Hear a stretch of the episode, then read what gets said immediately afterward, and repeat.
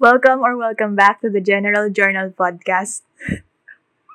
Ayan na, tatawa na ako. Pwede na. Ayun, um, di ba nasasabi ko naman dati. Ang weird na sabihin to ulit kasi pangatlong recording na natin. Pero ayun, na-mention ko naman sa iba nating episodes. And pag nakakwentuhan din yata. Di ko sure kung sa inyo, pero di ba parang may... Di naman siya... Ayun, parang ano, kapag sa pagiging officer, parang may benefit, hindi lang yung members, kundi pati din tayong officers, ganun.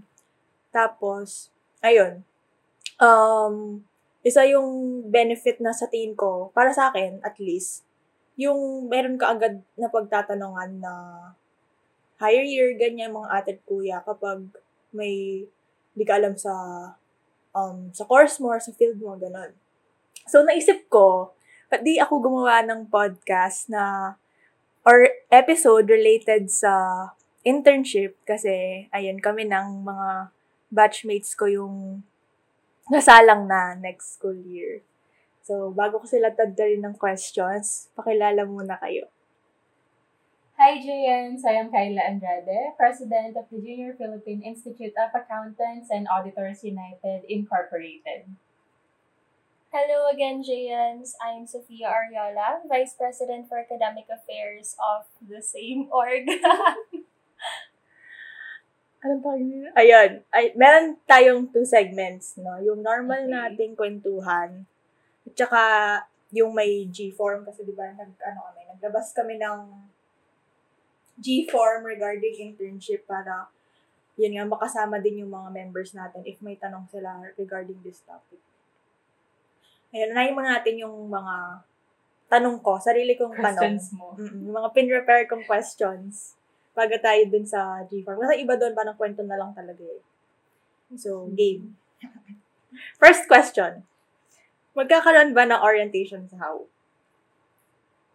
Given, oo, um, bago mag-start yung deployment niyo talaga, magkakaroon kayo ng meeting with the practicum office, specifically Sir John, kasi under the accountancy department kayo. Tapos doon, sa meeting na yun, sasabihin niyo yung mga initial requirements niyo, like, paano ba yung way ng paghahanap niyo ng company, paano ba nila kayo i-allow na pumasok as intern din sa company na yun, which we call as the endorsement letter. So, aside from doon, syempre, kailangan din lang sabihin sa inyo ano yung mga kailangan nyo i-prepare, like documents, yung mga resume, ganyan, yung mga internship agreement forms na kailangan nyo din papirma dun sa company kung saan nyo gustong mag-internship. So, basically, hindi naman nila kayo i-deploy nang wala kayong alam. So, yes, may orientation talaga. Matagal ba yun? Or What do you mean matagal? yung parang buong process ng orientation tapos yung mga pag-prepare ng ayun, yung mga forms, yung paghint kasi hintayin din yun sa Hmm. ano, 'di ba, sa company na inapay mo. Mm-mm. Depende Like on how agreement. prepared you are.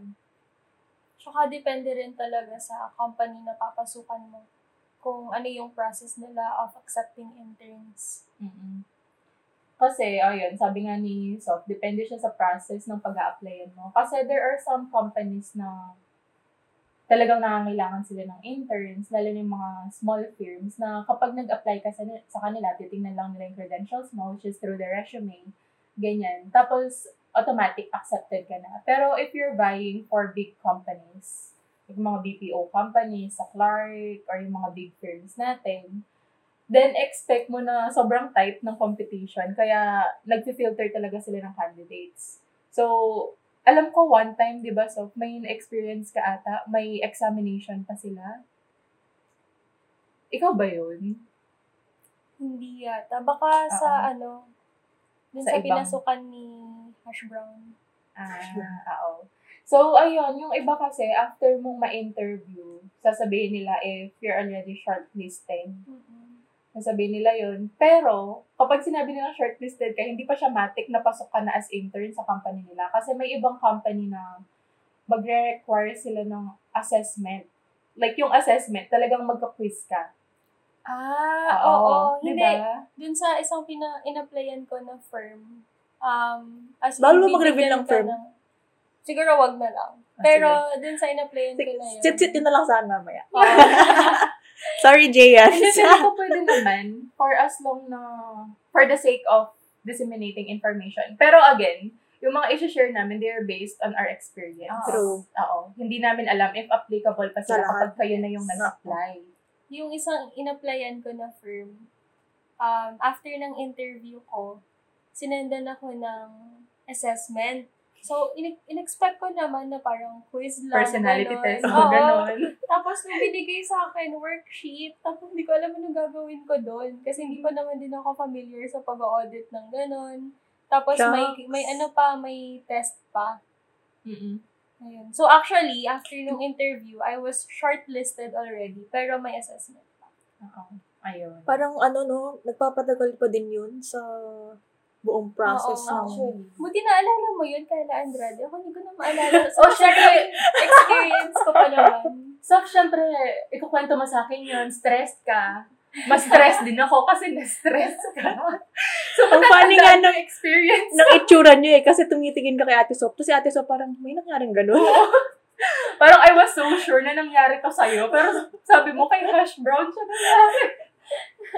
Ayun ko ba? Ayan. Ayun. Second, bibigyan ba ng list of companies or sariling hanap ka for both? May binigay na list sa amin noon ng iba't ibang firms na pwede mong applyan. Dito Pero- lang yun sa AC. No. Hindi. Pero, pipili ka doon kung gusto mong mag-apply doon. Although, pwede ka din maghanap ng sarili mong firms, lalo na if hindi na nag-accept ng interns yung companies na nakalista. Kunwari na puno na sila or what. mm Tapos, um, bago yung podcast natin to kasi chinichika ko din yung practicum office, ganyan. Parang may information na kayo agad. So, sabi nila, if want you daw ng suggestion ng mga companies, pwede yung i-visit yung practicum office kasi may nakaprepared silang ano, list of companies na Saan yung office? sa PGN, alam ko to. second floor, di Second ba? floor. Ayun. Yung sa may katapat ng Faculty faculties, Mm. yung lab doon. So, ayun. Kasi, sa experience namin ni Sof, bawal kasi siyang i-post sa social media. Yung list? Oo. So, kahit sa group, hindi siya inalaw na i-ano sa amin. Pero, if nag-email ka, like may problem ka na hindi mo alam saan ka mag apply kasi yung mga pinag applyan mo, hindi sila nag accept ganyan. Pwede kang mag-email, hingi ka ng list ng suggested companies nila. Ibibigay nila sa'yo. Tapos there are times nga mismo, na ano, sila na mismo ilalapit sa'yo na, ay, itong company na to, industry partner siya ng HAU. So, you, you can try applying as an intern.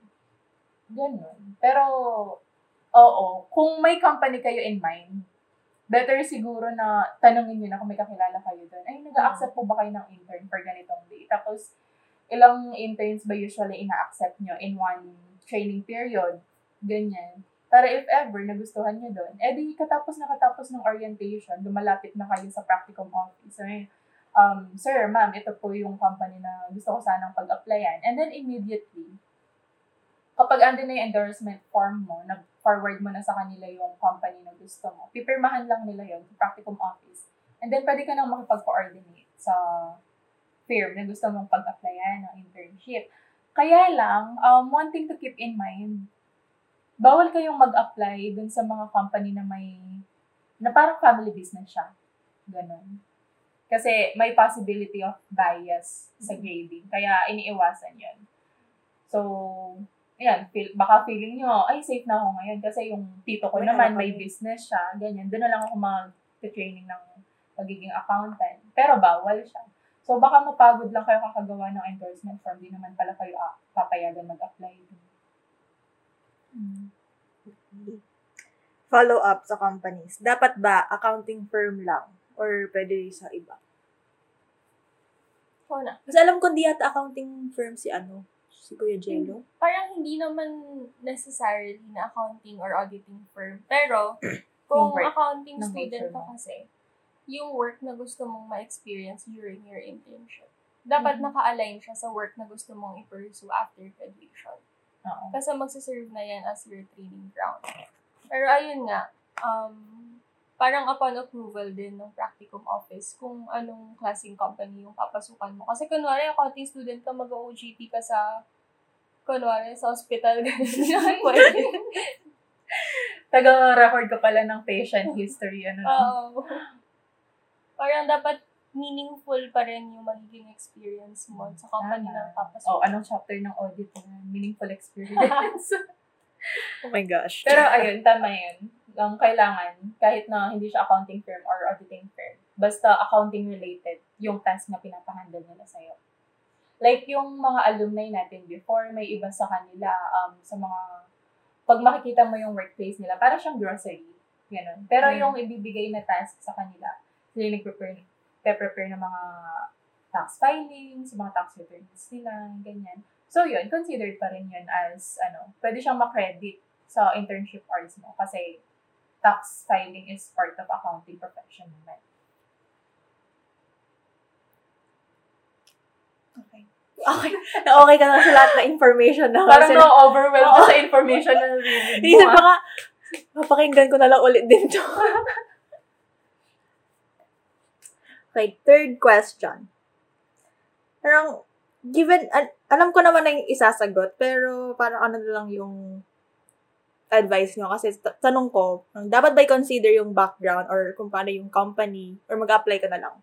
Kasi parang, Mm. di ba, okay, OJT, parang kahit ano na lang, baka meron lang mga ganun na mindset na kahit ano na lang na accounting firm or what.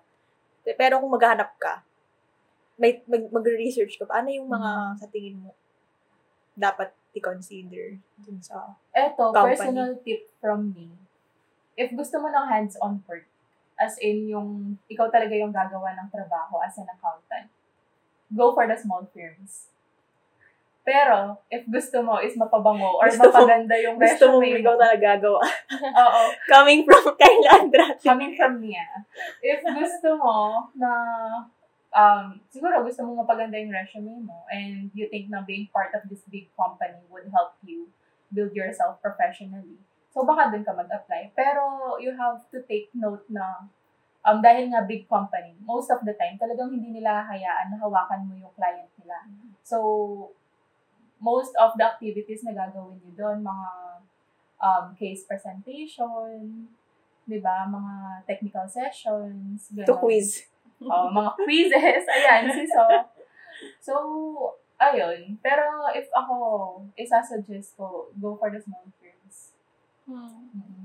Ako naman, yung masasuggest ko, ano muna, i- mag-reflect ka muna sa sarili mo. Kung ano ba yung gusto, ano ba yung goal mo sa pag OJT mo na yan. Ano bang gusto mong makuha after? Oh, ano ba yung gusto mo makuha? Do you want to get hands-on experience? Mm-mm. Mag-small firm ka? Or do you want to set yourself up for employment opportunities in bigger firms later on? Kasi ako nag-OJT ka, for example, sa mga big firms natin, um, may chance na your experience as an intern in the company will grant you employment opportunities later Mm-mm. whether bibigyan ka nila ng job offer now or um, later on pag nakita nilang nag-intern ka naman sa kanila, that would be an edge for you kung mag apply ka sa kanila after graduation. Di ba? Oo. Pero, ayun nga, although sinabi na halos simulated, case presentations, yung mga sa big firms, hindi ka rin naman kawalan talaga kasi um, una sa lahat, Future mo yung binibuild up. mo. Oo, tsaka yung pinapagawa nila sa inyo, hindi lang naman parang, o oh, sige, mag-study ka ng ganito, ganun, ganun. Um, naka-program yung mga, naka-structure yung mga internship programs nila. Na, okay, on this day, matututo silang mag-audit ng cash. On this day, matututo silang mag-audit ng receivables. Kaya, sobrang busy din namin nun. Kasi talagang everyday, ang dami mong matututunan na bago. Pero hindi sila like hands-on real client experiences. Pero Mhm. yung ti- tinuturo sa amin, yung paggamit or paggawa talaga ng mga worksheets, audit worksheets, mga lead sheets, ganun, Mm-mm. mga audit reports. Tapos, nagkaka-plenary sessions kami with um, yung mga di- if different units sa audit department nila, for example. Wala bang ano, parang Ano? Sakto lang.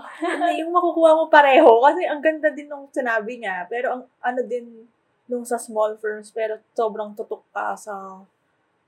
Pareho naman kasi siyang may advantage. Pero, Hindi, gusto ko parehong advantage. Yun- Mag-OJT Sa isang ka twice. Oo, siguro mag-OJT ka twice na lang. If nakompleto mo yung 300 hours dito sa small firm, oh, sige, okay na. 300 hours naman dito sa big firm. Ganun. Kung madami ka. Pinago. Oo. Meron na akong time. Ayaw. Ah, meron ka rin time. Actually. Uy, pero ano lang, to share lang. Kasi sabi nga ni, eh, sabi mo nga kanina, Jeps, na may benefit din yung pagiging officer. Alam niyo bang plus points for bigger companies na officer ka at the same time um, accountancy student ka? Kasi isa sa mga napoprove mo doon is yung ability mo to manage your time. So, matik, kapag nakita nilang student leader ka, tapos competitive ka pa sa accountancy student, talagang andun ka sa mga priority nila. So, guys, mag-elite na kayo. Oh, plug ko Wait lang. lang. Correct. Nag-apply ba yun retrospectively? Pwede, Makakot ba yung three years? Hindi kasi, yun. Pero kasi na-develop na yung soft True. skills mo. Mm-mm. Diba? Parang, kung marami po kayong tatanungin, time management na ba yung ano ka? Kaya ko puto kasi three years akong officer. Yung mga ganun. Meron po akong decision-making skills kasi pala decision. Pero ang ganda nga nun, na sana marinig din nila to. Oo. I mean, nung mga elite na mag-apply for. Tama. Hindi hindi lang pagod yung pagiging officer ah. Ang dami mong benefit na makakuha. Usually True. for your ano, for your career development. Mm-mm. Ganun. Tsaka, di ba? kasi Hashtag yung ng mga- dahil sa JP ah. Even for ano, employment, yung mga firms, tinitingnan din nila yung parang org life mo Mm-mm. ng college. Like, hindi, hindi lang Yung parang- org life na yung pinag-uusapan eh.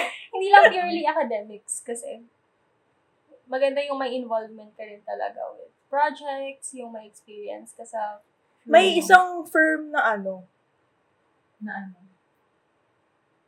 um, tawag di, parang basta Ate Coms na sinabi niya ko na. nun, sinabi niya nun na parang plus points yung leadership, Mm. ano, background, ganun.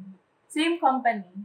Ayan, with Ate Coms. Alam Secret ba? po yung mga company. Oo, secret mo na yung mga company ah. Kapag na lang andun na, baka kasi ma-jinx. Um, nag-submit akong resume ko. Hmm. And then, the only question na binigay nila sa akin during the initial interview, yung, paano daw yun? Kasi, um, parang consistent honor student ako, plus, president pa ako ng organization. Parang tanong nila sa akin, paano mo na ma-manage yung time? So, shinare ko sa kanila. Hindi na po siya naliligo. ay, grabe siya. Pwede bang wala lang ano, wala lang pong tulog? Charot. Pero, Pero, ayun. So, shinare ko sa kanila paano ko na manage yung time ko. Ganyan. And then, sabi nilang ganyan. Kasi, nag-apply ako, hindi pa ako graduate. Saktong pumasa pa lang ako ng compre. Nag-submit na ako ng resume ko. Kasi, sure ako. Okay na eh. May compre na eh. oh, yun. So, nag-submit akong ganun. Yun lang yung tinanong nila sa akin. Tapos, sabi nila sa akin ganyan, babalikan na lang daw nila ako. Kasi, Oh, na- um, wala pa yung diploma ko. Parang ang gusto sana nila, yung may diploma ka na ngayon. So, sabi nila, kapag na lang graduate ka na, balikan ka, ka namin. Ganon. Pero you're already shortlisted. Sabi nilang ganon. Pero 30 minutes after, nung initial interview ko, tinawagan din nila ako na, okay, mag-proceed na tayo with your final interview. So, comes final interview. Um, so, in-interview nila ako ngayon. Kinabukasan, na final interview ako. Tapos, Bilis. mga 4 days, 5 days after lang, nakuha ko na yung job offer ko. So, ganun kalaking impact yung pagiging student leader mo. Tama. At pagiging Kyla Andrade. Oo. Hindi kasi kung papansin mo rin sa mga interviews kung naging uh, student leader ka na before, Mm-mm. um, once na nakita nila yung experiences mo as a student leader, doon na talaga iikot yung interview mo Oo. sa experiences mo as a student leader and kung paano, ano yung natutunan mo, ano yung um, takeaways mo as a student leader, Oo. ganon. Ano yung mga conflicts na na-handle mo na before and how did you handle them. Oo, parang doon, mabibigyan ka pa ng chance para magpabango talaga kung ano talaga yung kaya mo as, Itabi aside from academics. Oo. Kasi nakita na nila eh. Um, student leader ka, hindi lang yung problema mo yung pinoproblema mo, problema din ng members mo, pinoproblema mo. The officers mo. Oh, plus may ACADS ka pa. What more na sa work kapag nag-work ka, focus na lang siya sa work. Mm-mm. 'di ba? So, alam nilang mabibigay mo talaga yung best mo. Tapos guys, itong mga sinasabi naming mga questions, lalo na ni So, um, prepare niyo na din to kasi may mga interview na ganito sa internship. Ganyan lang yung tinatanong nila. Diyan lang siya iikot. Mm-mm. Okay. Nakikita ko yung itsura mo, Jepay, parang nawawalan. Ano ba unahin kong isip isipin? After ba neto, mag-edit ako, prepare na ako for my own, ano. Ayun, for, ano yung, ito, ano yung mga need i-prepare? Like, resume, Excel, kailangan ba yung mga Excel stuff? Parang, pag narinig, et, eh, tama ba sa inyo? Kaya ni Kuya Darwin, parang, pag sa formula-formula, gano'n. Hindi, kasi yung different functions na papasukan mo kung sa audit or sa tax. Sa audit kasi, sobrang Excel intensive. As in, yung mga worksheets mo, kung saan-saan nakalink yung mga amounts, ganun. Tapos, iba't ibang formula, legends. Madilit lang yung isa, wala na lahat Oo, ng data yung- mo. Yung hanggang ngayon, hindi Sir ko pa Agua. alam kung paano gamitin yung VLOOKUP, ganun. Some if, Oo. ganyan. Hanggang ano lang ako, total. Some. Tapos, ayun, kaya lang, kung may time kayo to polish up your Excel skills, Mm-mm. it would really help you. Not just sa internship, pero sa work mismo. Pero for internship, siguro yung i-prepare nyo muna. Una-una sa lahat yung resume. Beef it up as much as you can. Yung mga relevant experiences mo, ipasok mo. Especially yung mga org or uh, student leader experiences mo. Doon mo ipasok. Mm-mm. Tapos, ako kasi noon nung nag-apply ako, meron akong cover letter. O, ano yung cover letter? Cover letter Kasi naalala ko nun, sa GC natin, pinoproblema niyo yung cover Cover letter. letter. Eh, Parang ano ba yun? Parang resume lang alam ko. Pag magpapas ka ng resume, lalagyan mo ng cover letter sa Mm-mm. umpisa. Kasi kunwari, pag nagpapas ka ng face-to-face, nasa taas yung cover letter mo. It's basically addressing the company, um, introduce, introducing yourself as an individual, ano yung mga skills mo, ano yung interest mo, Why o ano yung want to be part intention of their mo company. Mm. sa pagbibigay mo ng, ano yung bibigay ka lang ng resume. Ano yan, may ganun. format ba yan? Ganon. Meron ka naman makikitang format online. Pero, ayun, you still have to craft it yourself Mm-mm. to fit yung situation mo and also yung skills and kung ano yung mga offer mo. Oo. Tapos kapag nag-cover letter kayo, huwag niyo siyang pakahaba. One Kasi kapag lang. HR yan, Tama rin. oo, madami kasi silang inaasikaso. So, kung pinakahaba-haba yung cover letter mo, baka di na siya nakaabot sa resume. Nag-essay na pala siya. Yan pa, resume.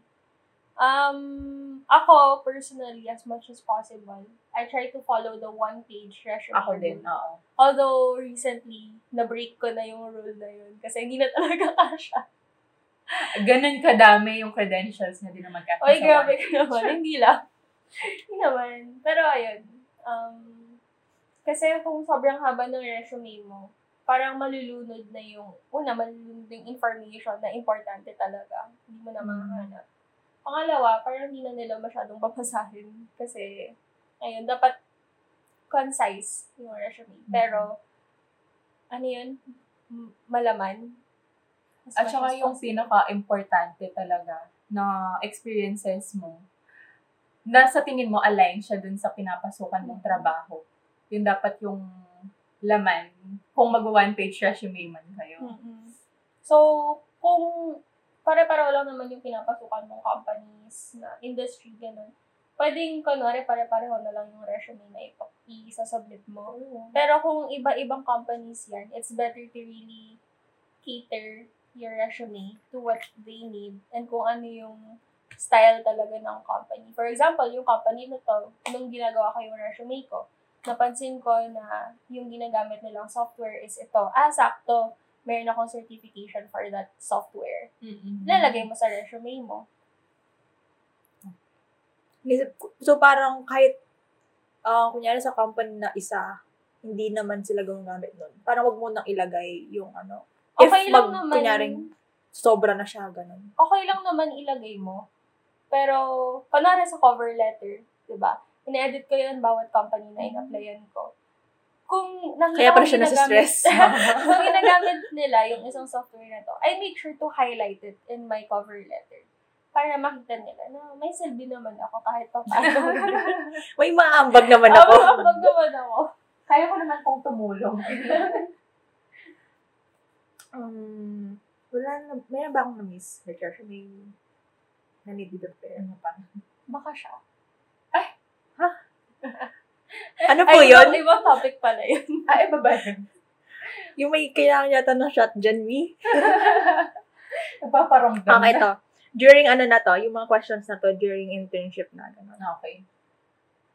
So, ano yung mga ginawa nyo? Like, related ba sa mga inaral natin? Or parang super layo, tapos dun nyo palang aaralin, ganun. Sino mo una, Mi? Ikaw gusto mo? Ako na.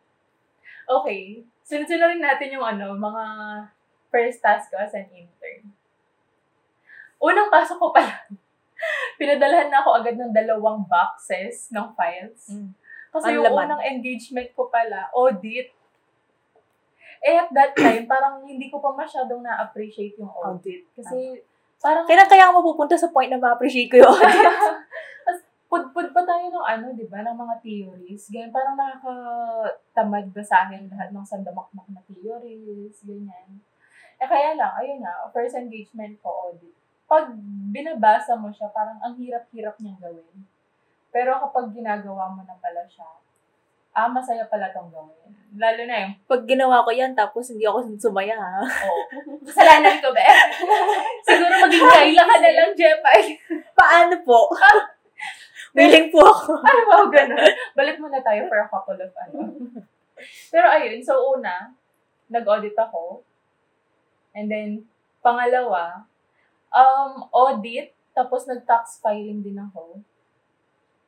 Madami sa mga ginagawa ko tax filing. Like, paggawa ng SLSP, yung SLSP yung summary list of sales and purchases for VAT-registered businesses yung ano nila, yung mga tax filings nila for compensation, for rent, ganyan. Yung mga withholdings nila, alam naman natin yun, yung mga VAT. Ayun, yun yun, monthly.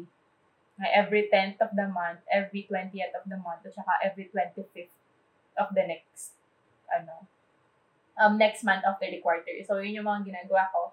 And then, aside from that, more on audit, nag-bank reconciliation kami ng Bank nakakahindik-hindik na records. Yan ba yung ng mga kulang-kulang na sinasabi mo? Oo. Like, makikita mo, um, baka pag binigay sa atin yung problem, ibibigay na nila agad. Parang, deposit in transit amount into ganitong ganyan-ganyan. O, doon din. Ikaw mismo mag-identify. O, ito yung cash on hand niya ng ganitong day. Tapos, ito lang yung mga pumasok sa bank niya. Isa-isahin mo yun. So, matrabaho siya, di ba? Same thing with the outstanding check. Tapos, na-try ko din mag-bookkeep. As in, literal na bookkeep na nagsusulat ako. nagsusulat ako ng um, single entry. Tapos, ipopost mo sila sa ledger, etc. Ganon. And then, yung pinaka-final task ko, project feasibility study. Though ito, hindi ko kasi talaga siya project. Um, pinakaunang task siya ni Zel Miranda. Eh, ano. Um, tapos, so parang nag-umpisa siya sa ano, sa project feasibility. Nag-end siya sa project feasibility. Eh, at that time, tapos na ako sa mga engagement ko. So, tumulong ako dun sa project feasibility niya. So, in short, yung karamihan ng na-experience ko, it's audit, tax, audit tax, tapos konting bookkeeping. Yun. How about you, Miss Sophia? Ako naman, kasi si Kai, nag OJT siya sa local firm dito. So, yung experiences niya hands-on Hands-on. talaga. Oo. Ako naman, nag-OJT ako sa isang firm sa Makati. na, ayun, so it's one of those firms Makati na, girl. Ah, hindi ka, hindi naman totoong transactions yung hinahawakan namin sa track na yun. Kasi may ibang tracks naman. So, sa track na napasukan ko, hindi totoong ah transactions. So, nag-umpisa kami sa mga ano, mga pinag-uusapan yung mga systems, kung ano yung paano na identify ng clients, gano'n. Tapos, pinag-uusapan din yung mga iba't ibang ah, financial scandals, gano'n. Yung mga ethics Mhm. ng business world. And then, doon na nag-start yung madugo. So, una, pumasok kami sa, alam ko, parang overview lang ng audit. Tapos, after nun, pumasok naman kami sa advisory services. So, doon na-try namin mag-provide ng mga, parang, hindi naman conclusion, pero parang suggestions or recommendations, ganun, um, sa iba't ibang industries sa advisory. For example, sa risk consulting, sa iba't ibang, yung sa may mga tech, ganun, ganun naman. And then after nun, nag-tax na kami. So after nung risk, ay ng advisory, tax agad. Which is, uh, may mga nag-compute-compute din kami na tax. Tapos, nag-prepare kami ng forms, ganun, Mm. tapos sinubmit. So, parang simulation talaga siya. So, after nung parang one week or two weeks lang yata, yun, dun na kami nag-deep dive talaga sa audit. Kasi audit yung finokus talaga namin ng internship. So, everyday, naka-program kami na papasok kami sa plenary, bibigyan kami ng overview ng ano yung audit that day. Tapos, ibibigay na yung file sa amin. And then, mag-audit na kami for the whole day. Nagawin na namin yung binigay na task. For example, today, cash and cash tayo. The next day, receivables. The next day, inventory. Ganun. So, iba-iba talaga per day. Tapos, after namin isubmit yung uh, inaudit namin, babalik kami sa plenary to present kung ano yung inaudit namin. Ano yung findings. And then, ayun, mag explain yung mga parang partners So, ganun kami halos araw-araw. Tapos, after nun, ipag-quiz nyo kung ano yung natutunan nyo that day. So, yung mga theories, ganun. So, parang sa pag gaganon namin, parang mabibridge mo din kung paano i-apply yung theories na natutunan natin sa school sa actual practice, kung paano nila ginagawa. Kasi yun nga, magbibigay sila sa amin ng lead sheet, for example, na nandun na talaga yung amounts. May errors na hanapin mo, ganun. Tapos, ma-experience mo din mag, ano ng materiality. Mag-set ng materiality, mag-check ng materiality kung sumobra ba or hindi. Tapos, mag-provide ng audit conclusion. So, inumpisahan namin sa first stage ng audit, yung planning pa lang. Tapos, towards the end, uh, natapos pa namin yung pag-prepare ng auditor's report, pagko-communicate ng results, and all of that. Yung mga closing M&M ng audit. Natakot ako sa kinakwento nyo. Ayun. Tapos, there was even a time that we were given the chance to meet the partners ng firm. Tapos, pwede mong i-interview. Like, ano yung... Depende kung ano yung function nila. Kunwari sa tax sila. Ganun, tax partner ng firm.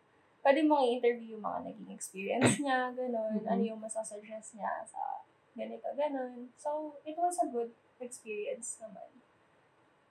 Yun nga lang.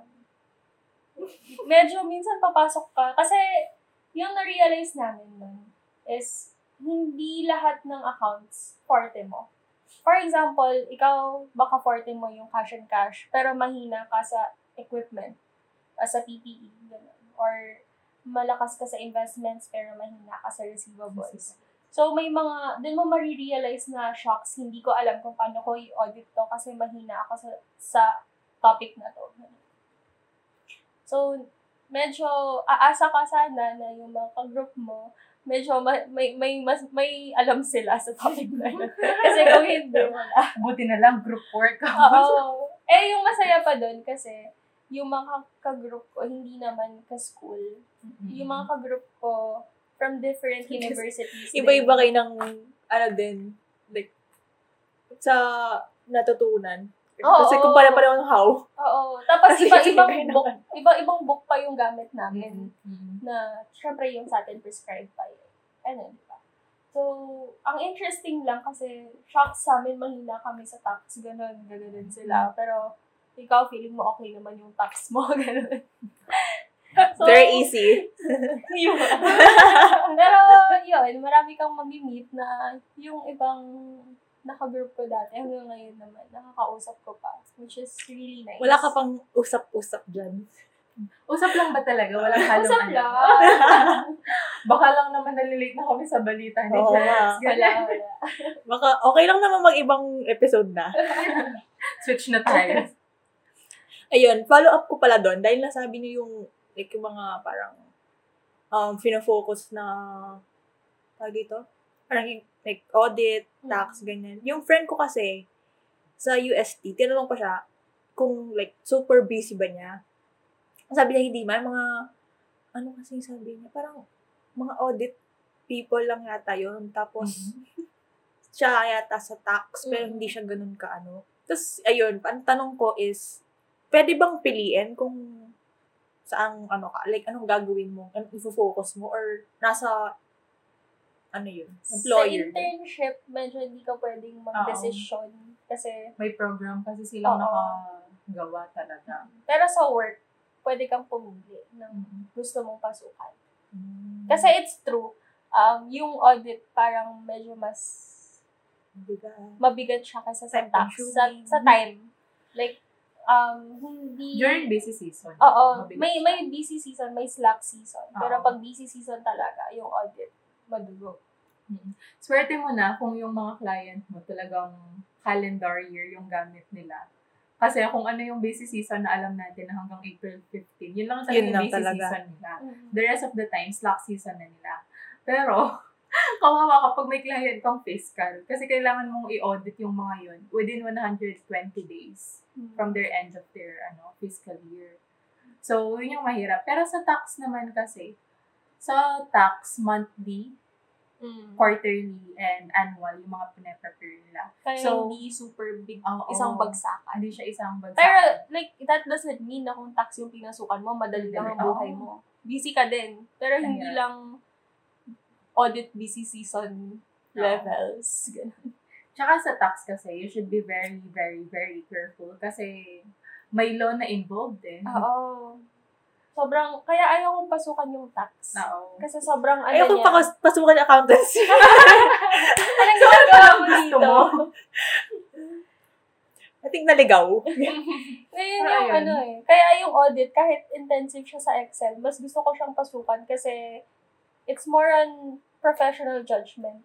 At saka hindi ka liable if wala kang na-uncover na fraud. Mm-mm. Basta, pinalo mo yung minimum requirements, which is yung sa mga auditing standards natin, mga PFRS. Unlike sa tax na maling RDO mo lang na files. Oh, 25% surcharge, 12% interest.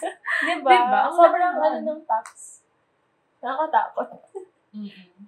Nakatakot lahat. Lalo na kaiba-iba Nata- na natatakot ako sa pinag-uusapan natin. Oo, Diba? mahirap din yung kailangan mong i-memorize. Eh, kailan kasi yung transition from this percentage of ano to this? Kasi you have train, you have create. Oo. Tapos ngayon Tapos yung, binabalak pang mag... yung withholding bago. tax. Oo, di ba? Like, for example, sa MCIT natin, 1% siya ngayon, di ba? Hanggang mid-2023. So, after nun, 2% na naman siya. So, mag adjust ka na naman ng computation mo. Although, hindi ka naman talaga nagma-manual computation kasi um, matic nang finifill up lang yung sales, yung mga expenses mo sa E EBIR or EFPS, which is yung mga um, platforms ni BIR. antok na antok. Parang ayaw mo talaga yung tax. Pero yun. Ayan, yung side namin ni Soft. Ilang beses na kasi namin yung pag-usapan ni Soft to. Kung bakit parang we're leaning towards the audit department Mm-mm. talaga. Pag-isipan nyo na, saan nyo pumunta? Sa kanya. Ay, But feeling ko talaga kayong dalawa ibang episode na yung. Sabihin nyo lang, First stop na natin first to. part 2 with Kayla Andrade. Ayun, la- lagi bang, ay sa inyo ba? Sa inyo lang ba yung may group? Ate Sof. Nagsa sa inyo ako, di nyo pala sila nakikita. Ate Sof, sa inyo lang ba may group? Parang hindi. Pati sa Other firms. other firms. May activities kayo na individual. Quizzes. quizzes, Ah. ganun.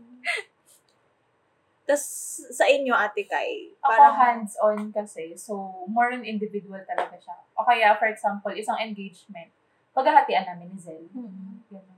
parang Kasi- hindi naman pinagbabawal na pagtulungan pa. kayo. Ah, hindi, hindi yun pinagbabawal. Lalo na in real life, hindi ka naman mag-audit ng mag-isa ka lang. Hindi, inisip ko Diba? lang kasi, kasi parang part pa rin siya kasi ng school. So, syempre parang grade nyo. Ah, oo. Pero kasi, kunwari kami, by group kami. Pero hindi naman like, isang group kami sa isang document lang, ganun. Mhm. Kasi per day, like, isang folder yung, isang folder ng files yung Yung ibibigay. ibibigay. So, naghahatian kami ng work. Ganun. Tapos, itatrust mo na lang na tama yung ginawa ng kagroup mo, ganun. True. Shucks. Parang, ang ano, ang hirap ng, parang ang daling may ka-group kasi may, may mapagtatanungan ka, pero ang What hirap if din na, pabigat ka pa? Oo, yun yung fear ko. Hindi, magre-review na ako ulit.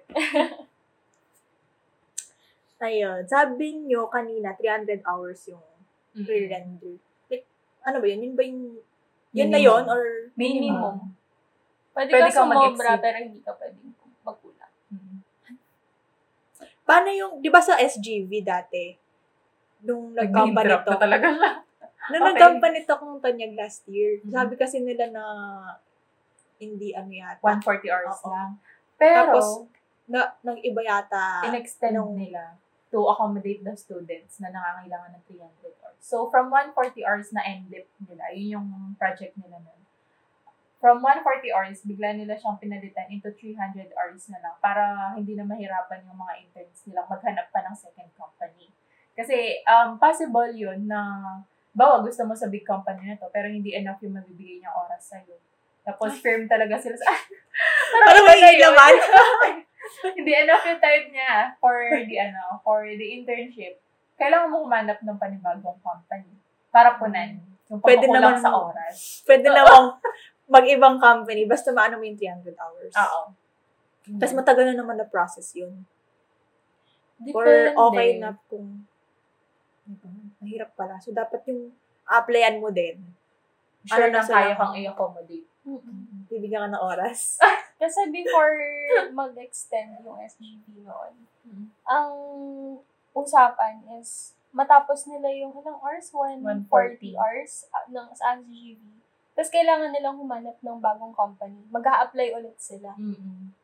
So, from the start na naman yung process nila, endorsement letter, Oo. Send ng resume, etc.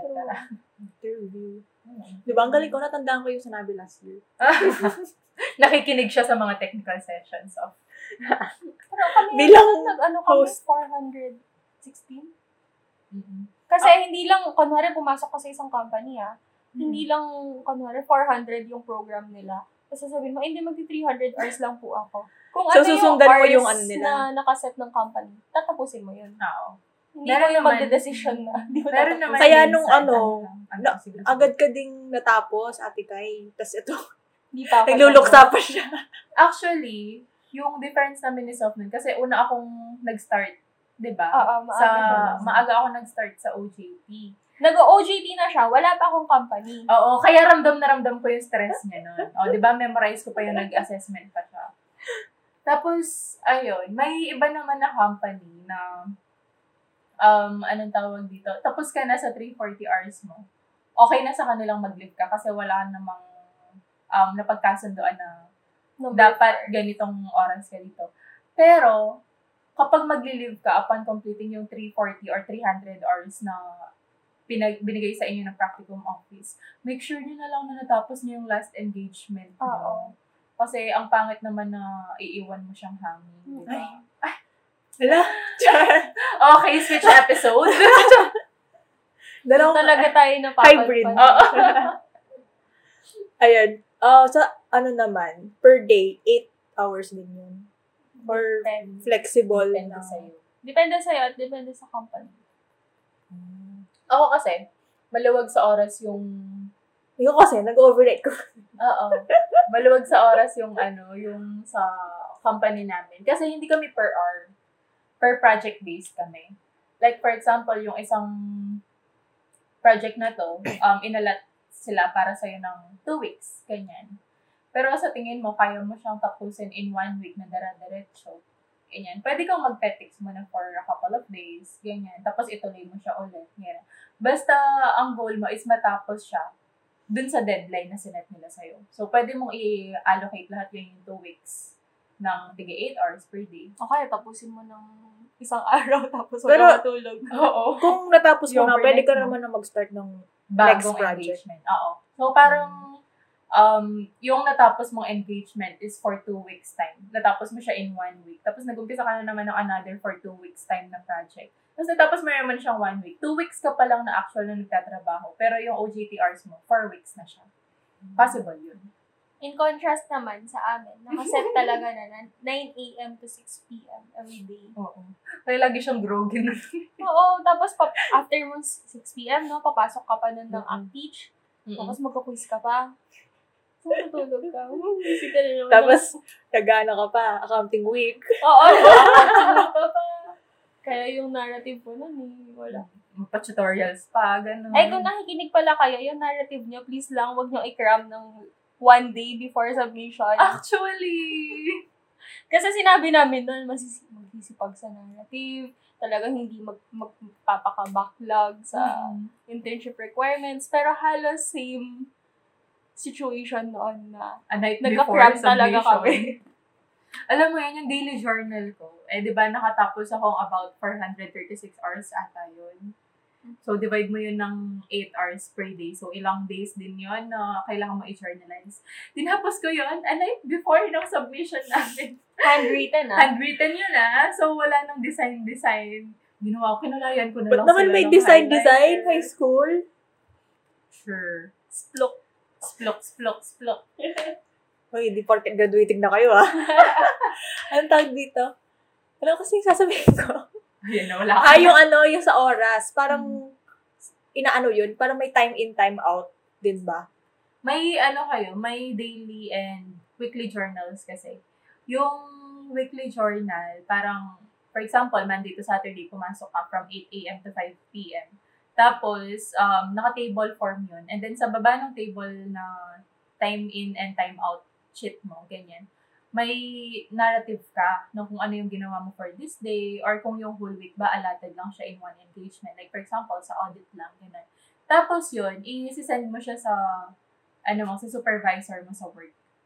Tapos, pipirmahan niya para ma-credit lahat ng internship hours na yun. Kami naman, meron yun, yung sa part ng school, ng practicum office na document yun, di ba? Ah, Nalalagay mo ilang hours yung na-work mo, Monday to Saturday, ganun. Pero may separate na timesheet pa kami on the part May of Saturday? Or... Depende the sa Depende sa company din. Mm. Kasi kami Kinabahan. nun, wala kaming Saturday. Um, sa company naman namin nun, may binibigay din sila na weekly timesheet na i-fill out mo. Excel naman yun. Tapos, i-compute niya kung ilan yung hours. Pati yung overtime mo. ganun. Mm-mm. Tapos, yun yung record nila. Yun yung main basis nila kung ilang hours yung na-complete mo sa internship certificate mo. Mhm. Plus, speaking of overtime pala, may ibang companies nagbibigay silang compensation kahit na intern ka lang. May ibang companies na Isip ko pa lang yung itanong. for ano ko talaga, man sana. ayan na ba dapat yun? Hindi, hindi pa. Mamaya-maya. May ayun. ano, may ibang companies naman na yung tulong talaga nila sa'yo is ito-train ka nila ng maayos. So, pili ka na lang alin yung gusto mo. Ah, ayan. Seven question ko. Ano yung mga ano nyo?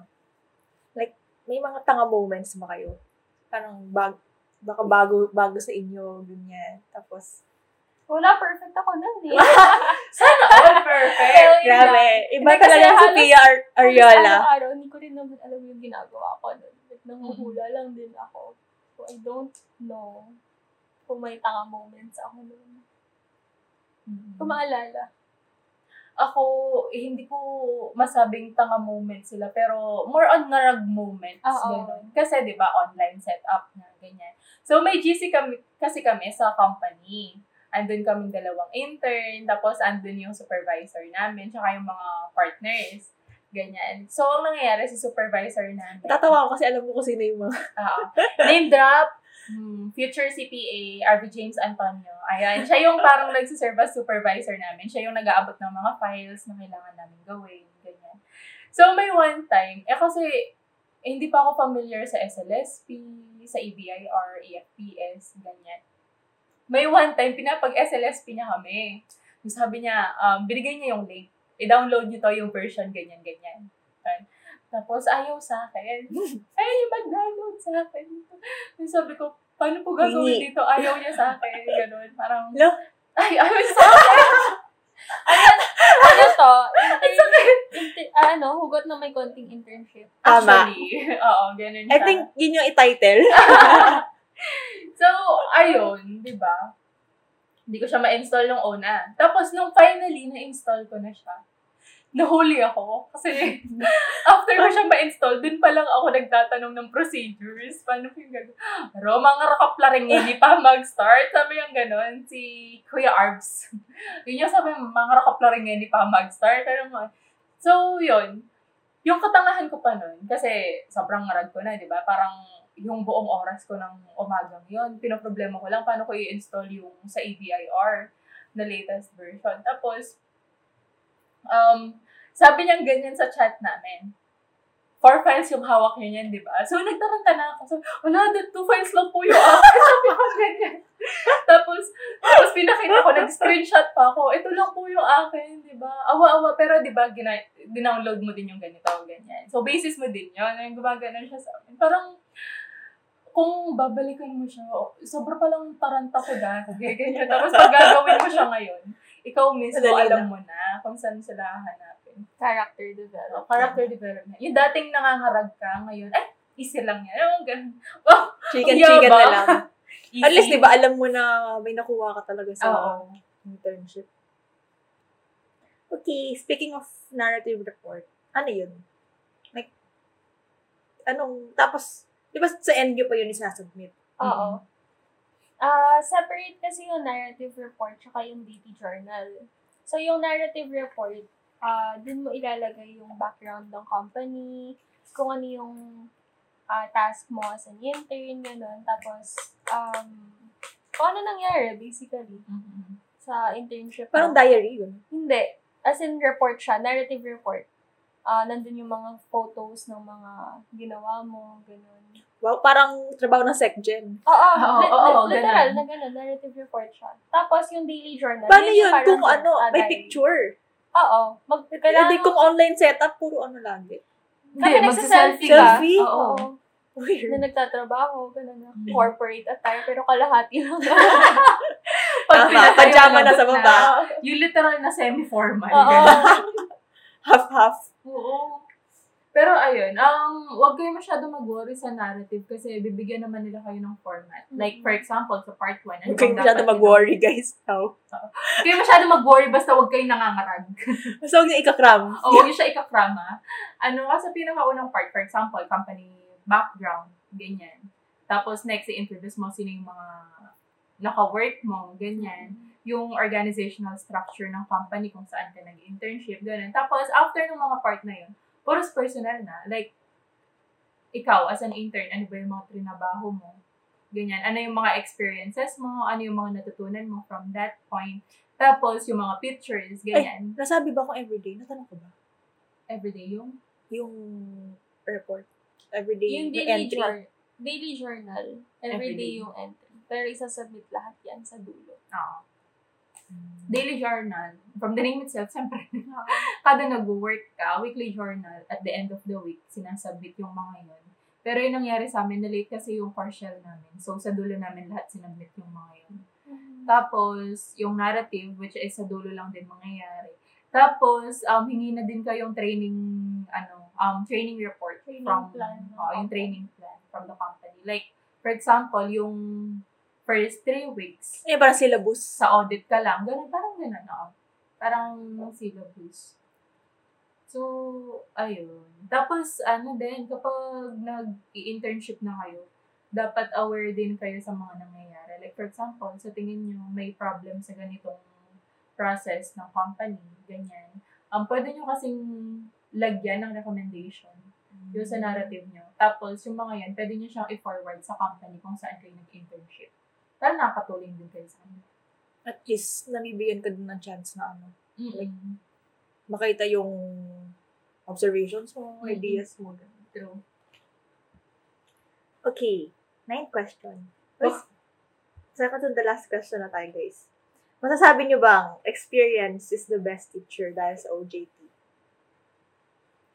Mm, malaking portion, oo, sa akin. Experience is the best teacher. Pero at the same time, hindi mo naman kasi magagawa yun nang hindi mo siya binabalikan as a theory. So, parang ano lang, yung advantage ng experience over theory lang na nalalaman mo. Alam mo na siyang gawin in actual. So, di ka na mangangapa. Bakit? Ano bang kwenta nito? Sabi nga, pag binabasa mo yung theory. Di ba, ang gulo naman ng ganito? Ano ba talaga yung ginagawa sa practice? Kasi sa kailangan practice, makikita mo na talaga. Yun. Tapos, di ba, isa pang problem natin, may ibang mga author, nag assert sila ng sarili nilang opinion. Pero kapag nasa practice ka na, makikita mo, ay, hindi naman pala applicable to. eh. So, bakit, Name drop author. so, bakit po namin ito pinag-aaralan? Charot! How about you, Ate So? Sa ano, sa life, oo, experience is the best teacher. Pero sa OJT, I think I would say, um, your mentors are the Mhm. best teachers. Kasi, oo, nandun ka, may worksheet ka sa harap mo, pero hindi mo naman alam paano gawin or kung bakit mo ginagawa yun. Kasi marami Wala kang din. may experience na ganun, na hindi naman sinasabi sa book kung bakit ganun. Mm-mm. So, matutunan mo din yan, matututunan mo din dun yung difference ng theory sa actual practice na ginagawa. Kasi minsan iba. Tapos, mas maiintindihan mo yung kung bakit nila ginagawa yung mga bagay-bagay. Mm-mm. Kapag natuto ka sa kanila. Kasi, Mas ma-appreciate mo na. oo, kasi like, hindi enough yung may experience mo siya mag-isa. Kung na-experience mo nga, pero mali naman yung ginawa mo. Oo. So, dapat, ano, when you go into your internship, parang, ano, dapat parang sponge ka na, Absorb, absorb. oh, absorb mo la, like, kalimutan mo na lahat ng, alam mo na, dapat ganito sa theory, dapat ganito, ganito. Dapat maging open ka sa pag-accept na kung ano talaga yung tamang ginagawa sa practice. Mm-mm. Lalo na dun sa isang recent na webinar natin, may mga gray areas kahit sa standards natin. Tama. Na yung mga companies, meron silang way of handling or dealing or addressing those gray areas sa transactions or engagements na hinahawakan nila. Oo. Which sometimes, hindi sila para-pareho. Oo. Pero, mag arrive sila sa same Same. quality na Mm. output. Tsaka, di ba, yung mga firms, hindi naman pare-pareho, for example, yung ah, audit strategy nila Ah, or iba audit din. procedures nila. Iba-iba talaga yun. So, hindi talaga enough na theories lang yung basis mo. You have to learn. Kasi you're there to learn. Mm-mm. Bago tayo sa last, yung palang pahabol ko, yung sa company na ano, lahat ba may bayad or Hindi. ano Um, ko for free? Char. May ganun na... Pero hindi naman natin siya ititik na napapagod ka lang. Kasi Natututo ka natututo, naman. ka, for free.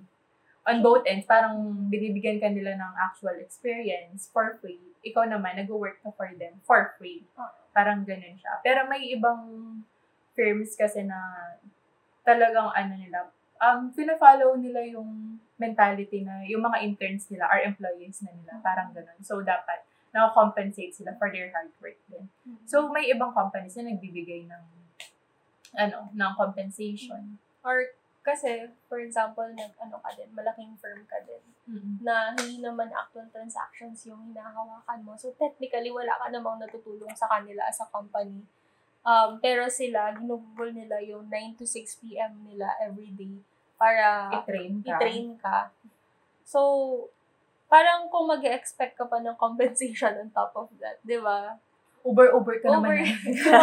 Sumab ka na. Oo. Okay. Last question. Dapat ano ah, pang Miss Universe Ay. to. Ano yung pinaka magiging advice nyo sa JANs na mag internship internship na next school year? Mm, Ano Ako- mga pinakakakailanganin namin?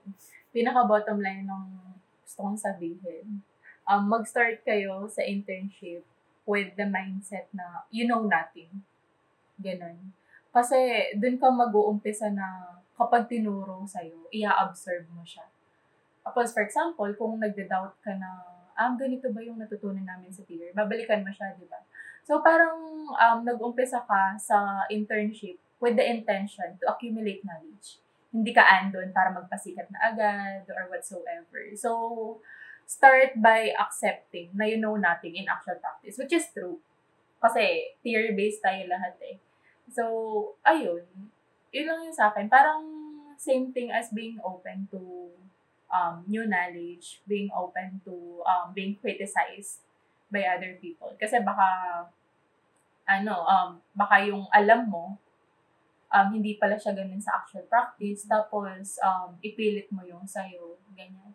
Siyempre, hindi ka naman mag-a-align nun with the practice of the company. So, paano ka nila i-accommodate pa further? Parang ikaw mismo gumagawa ka ng sarili mong rules. So, parang Wala desisyon. o pala desisyon, mga ganon. So, ayun. Start by knowing that you know nothing. Ayun. Thank you for that wonderful answer. Wow. Miss Andrade. Um, ako naman, siguro make the most out of your internship. Kasi nandun ka na, i-render mo na yung art, yung hours mo. So, pumasok ka na with the mindset na gusto mong matuto. Mhm. Hindi lang para mag-comply sa Mhm. number of hours na nire-require ng Parang di matapos lang. Oo, Mhm. wag wag ganun yung mindset mo. Like genuinely be there to learn kasi sobrang dami mong matututunan. And um at the same time, malay mo yung papasukan mo, dun ka na mag-work in the future, Mhm. 'di ba? So make a good and lasting impression. And kahit hindi dun yung balak mo na mag-work, kunwari nag-small firm ka ngayon, pero for your employment, gusto mo palang mag-try ng mag-Manila girl, gano'n. Um, Makati girl. Makati girl. Uy, pare. Um, do your best pa rin. Mhm. Kasi you're not only carrying your name, but also the name of the school. And make sure na lahat ng gagawin mo dun, something you can be proud of later on. Galing. Lang. Parang Oh. deserve ng award. Meron na po tayong best guest. Okay, so proceed na tayo sa second segment natin dahil oras na din. Ano lang naman, lima lang naman yung responses sa Google Form. Ang konti naman. Lima lang yung response. So, first kay uh, Sexy, sabi niya. Parang feeling ko kilala ko na yun. Pause pa muna natin. Hmm. Okay. Sige ko. Sabi niya, I think the most nerve-wracking part is waiting for the confirmation of the company. Kasi feel ko, feel mo, baka di ka tanggapin, baka di ka deserving. Parang ikaw sa kanya. Charot. Bakit may My question is, how do you think one can overcome yung fear of asking questions, especially as an intern na trainee pa lang? Um, what do you mean by asking a question? Sa supervisor help. ba? Or Ganun. sa ano? Um, parang there's nothing wrong with asking questions naman. Kasi, eto, siguro, isipin nyo na lang, you're there, you're there to be trained. So, yung company na papasukan mo, alam nilang wala ka pang actual experience. So, Hindi naman siguro mag-expect Oo, dapat- super laki. dapat, ano, um, ikaw mismo alam mong nag-uumpisa ka dun with the intention of being trained by their people. So, normal na na dapat i-supervise ka nila. Kasi one thing na, uh, sino ba yung pinaka magsasuffer kung, kung mali-mali yung ginawa mo? Di ba sila? Yung company lang din nila. So, instead of making a mistake, mas okay na na master up the courage na magtanong ka ng procedures, mag-clarify ka ng mga um, tawag dito, mag-clarify ka ng mga hindi mo pa, um, sa tingin mo, hindi pa siya klaro, ganyan. Um, sabi nga sa akin ng isang prof namin, um, ano, parang, for example, may tanong ka, malalapitan mo naman agad yung mga supervisor mo. Pero for example, may tanong ka, pero sila nasa meeting sila or hindi sila available for this day. Then make an effort. Mag-research ka, andyan yung mga libro, ganyan. If sa tingin mo, andyan yung mga colleagues mo. If sa tingin mo naman na, anong tawag dito, sa tingin mo, um, nakuha mo na yung sagot dun sa research mo, dun sa pagtatanong mo sa mga colleagues mo, then wala ka ng problema na mahihiya ka pang magtanong sa mismong supervisor mo. And another thing, ano pa ba? Um, usually sa mga company, may nakaalat silang team leader. So yung team leader talaga yung tanungan mo. Yun na talaga yung duty niya to guide you all throughout ng mismong ano mo, ng mismong internship training mo. Tapos may ibang company pa na magbibigay sila ng um, body system. Ganon. Like, may isang associate silang naka-assign specifically for you. So, parang Parang hindi ka lang, parang hindi ka hayaang maligaw. Oo, parang siya kasi yung parang partner in crime mo kumbaga na sasabihin nila. Ay may hindi ka sure, itatanong mo sa kanya. Kasi one way or another, kung ano man yung magiging performance mo as an intern, magre-reflect din yun sa kanya. So, hindi ka talaga yung papabayaan. Ayun o. Ito yung matututunan mo sa pag-earn mo eh. Mm-mm. Um, tama yun, yung sinabi ni Kai na if wala kang matatanungan, um, mag-research ka. Best efforts. Basta, yung hula mo, hindi lang hula na feeling mo ito yung tama. Make an educated guess sa gagawin mo na dapat may ano ka, may basis ka na ah pag tinanong sa'yo, bakit ganito yung ginawa mo? Ah, kasi po nag-base po ako sa standard na ganito or nag-base po ako dun sa book na ganito po yung natutunan namin from the subject, ganun. So at least, hindi ka mukhang tanga-tanga, di ba? At the same time, kasi yung mga, ano yan, yung mga kasama mo sa company, yung mga supervisors mo, naging ano na rin sila. Parang tandaan mo rin na naging accounting Beginner. student din sila. So, alam nila na may gap talaga between theory and practice. And so, hindi naman nila i-expect na alam mo na yung mga procedures kasi they've been there. They've been interns themselves before. Newbie. Oo. So, kung ikaw, ilalagay mo pa lang sa utak mo yung mindset na wala kang alam, marami sa mga magte-train sa'yo, yung mindset nila, wala ka talagang alam.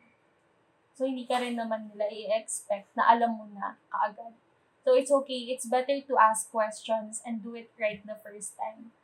Kesa sa hindi ka nagtanong tapos mali yung ginawa mo. Kasi you would not only be wasting your time, pero pati yung time nila. Yun, di parang, yung gusto ko yung hindi ka, like, ah i-waste yung time mo nga. Kasi parang, ginagawa mo nun, tinatapos mo na lang yung ano mo, pero mali yung, Mm-mm. mali yung output, ganun. So, ba't di mo pa sulitin, di ba? Mm-mm. Tsaka yun nga, parang pumasok ka dyan para matuto. Mm-mm. So, ask questions na. Ayun, next po. Kay Young naman, galing. Ano, nag-share lang siya ng, ano niya, ng experience, I think. When I was always using po and opo while answering the questions in English, kind of funny how us Filipinos use po and opo whenever speaking in English. Magalang lang. Na, na ano nila ba yun? Nag-email ba kayo or may ano din kayo pag nakikipag-usap kayo sa mga client in English tapos naisip niyo ba mag po and opo? Kapag nag email ka, it's inappropriate to use po Po and opo. Hindi, pero naano nyo na, parang, Ako, I don't There's there's use an po urge. and opo. So, There's an urge. Oo, umpisa yun, yung siguro. urge. Pero, Pero kailangan mo gagawin. i-contain. Kasi enough na yung Dear Miss Justina. ah, Um, thank you so much, ganun, ganun. You don't have to say po and opo because if you phrase it right, you will not come off as bastos. tama. Mm-mm. mga ano, flashback sa pag email sa mga sponsors natin. Oo. Oo. Talagang- parang, ano ba? Parang, Start ng Fed, talagang kailangan ko pang mag-ipon ng energy. Tsaka mental capacity para mag-send ng emails. Kasi talagang, pag-follow up. oo, ngayon parang, True. Ayun na, sanay na. The Oo, experience mabilis kasi na. mag-aral mo si Maganda na kayo. Mag-elite na kayo, matututo kayo dito. Ah, Tama po. plug lang ulit. Third, from Jester Kimi. Tips. Be open to criticism, especially from your supervisor. Or maybe your or maybe you can ask them for advice on the areas that you need to improve. Second, expect expect expect the worst when ent- entering a company. This will enable you to be ready to any circumstance that may happen.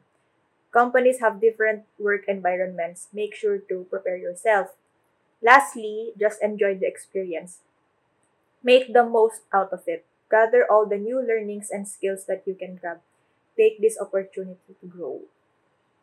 Hmm, Di na yung question. Kasi feeling ko nag-OJT na to. Tips na yung binibigay niya talaga. Pili ko ano to, ano? officer natin. Di ba? Kinukulit ko kayo. Baka. siguro mag-guest ka rin dito. Okay. Jester Kimi, chat mo ako.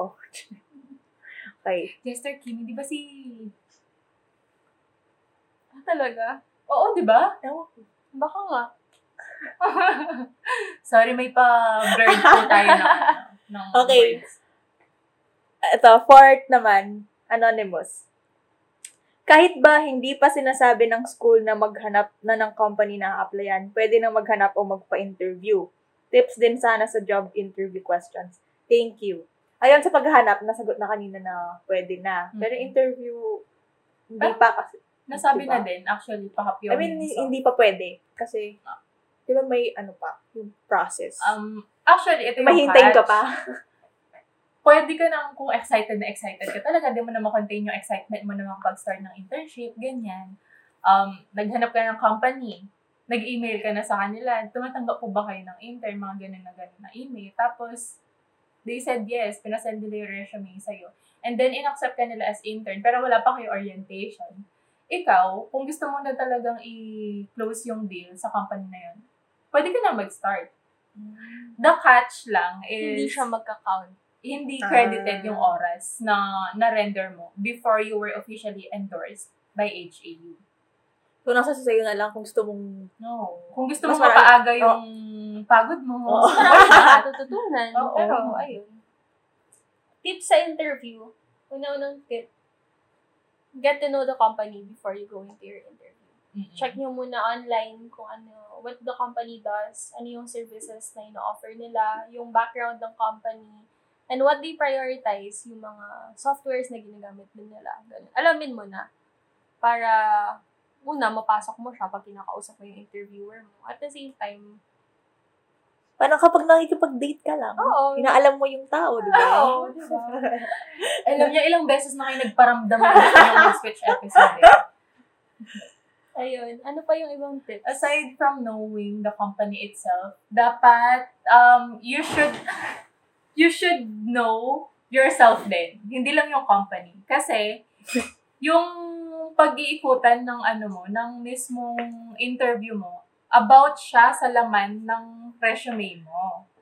So, for example, naglagay ka ng one part sa resume mo, sabi mo, um, um, project, ano, project handled.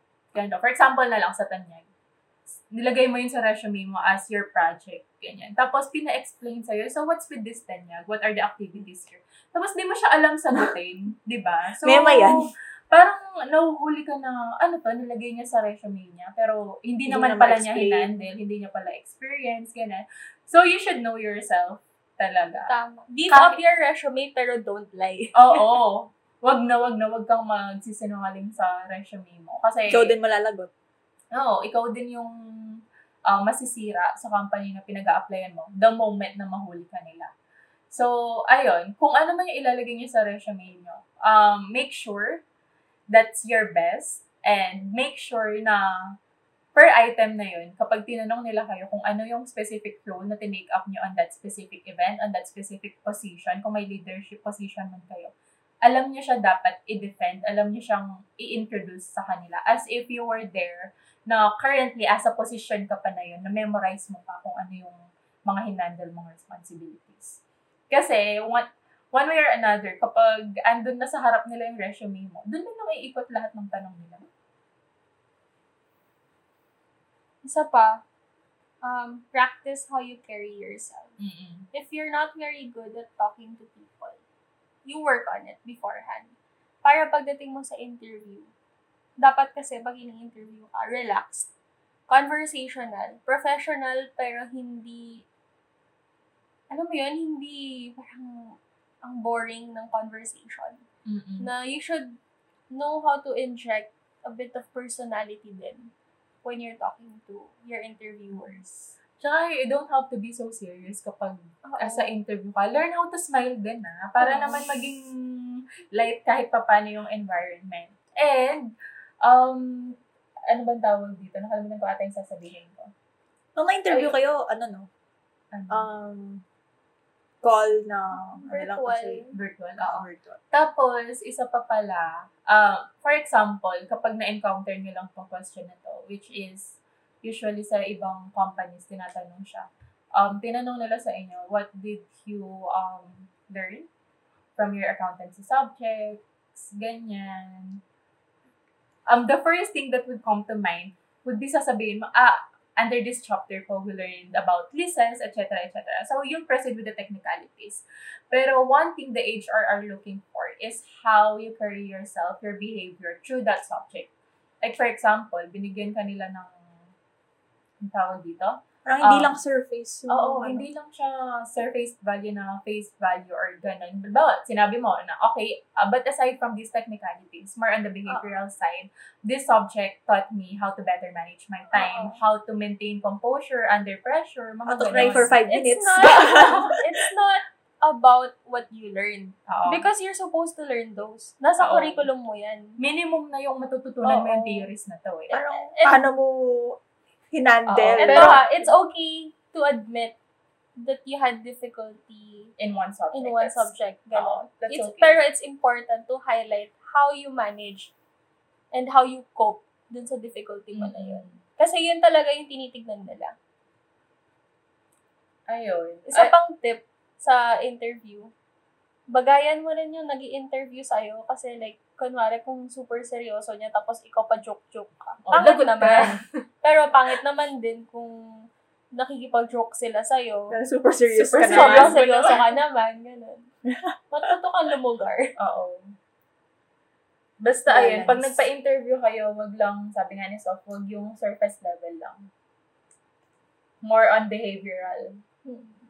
Yung soft skills. Kasi yung mga hard skills, kapag andun ka na, kayang-kaya na nilang ibigay sa'yo yun eh. Matitrain ka nila dun.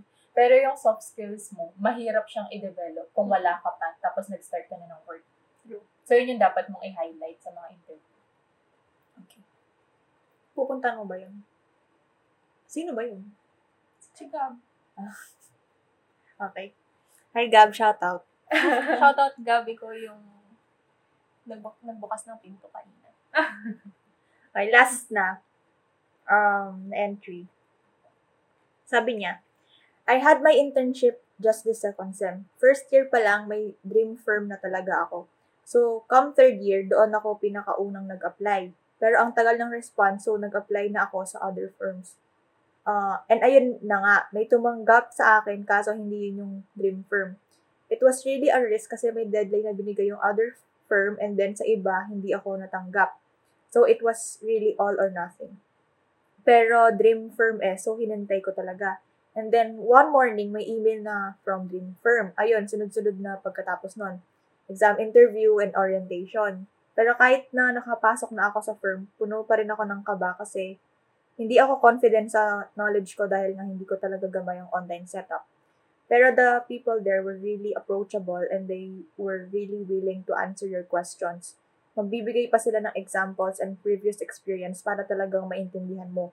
So, ang masasabi ko lang para sa mga susunod na interns ay mapapadoubt ka talaga sa sarili mo. But I hope na pagkatiwalaan mo rin yung mga kaya mong ibigay.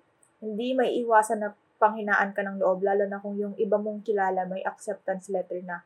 Isang malaking waiting game talaga to dahil gaano man tayo katagal maghintay, what is sure, may naghihintay sa atin sa dulo.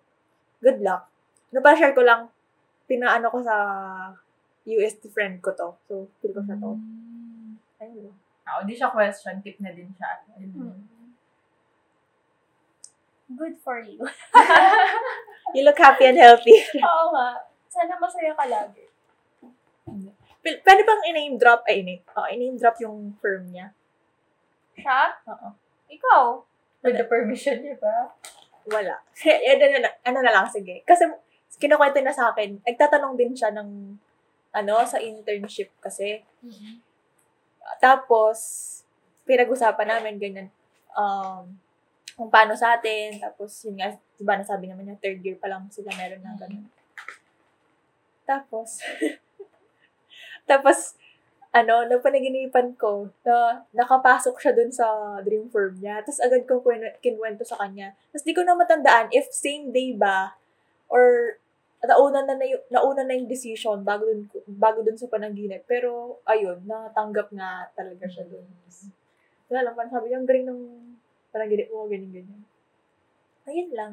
Yun na yung If mga- it's meant for you talaga, magbibigay siya sa'yo. Yan. Okay na tayo. Wala na kayong share. Um, parang na-share ko na lahat ng... Oo nga eh. Na-overwhelm. Ako mismo na-overwhelm. Ako Nakikita nga, na hindi ko na. expect na ganun karami yung masasabi ko today. Ako din. Kala ko nga mga 30 minutes lang tayo, pero 1 hour pala. so, okay na. Sa mga listeners ng podcast na to, tara chikahan tayo. Kung may gusto pa kayo itanong, comment o suggest ng episode topic, chat lang kayo sa page o mag-PM sa akin, Justina Micaela sa FB o Lalalan sa IG. Also, follow niyo yung podcast, pati na, pati na rin click yung bell button para ma-notify kayo kapag mag-upload kami ng bagong episode. Lastly, bigyan niyo kami ng 5-star rating sa Spotify mismo. So, that's all for this episode. Bye, guys! Bye!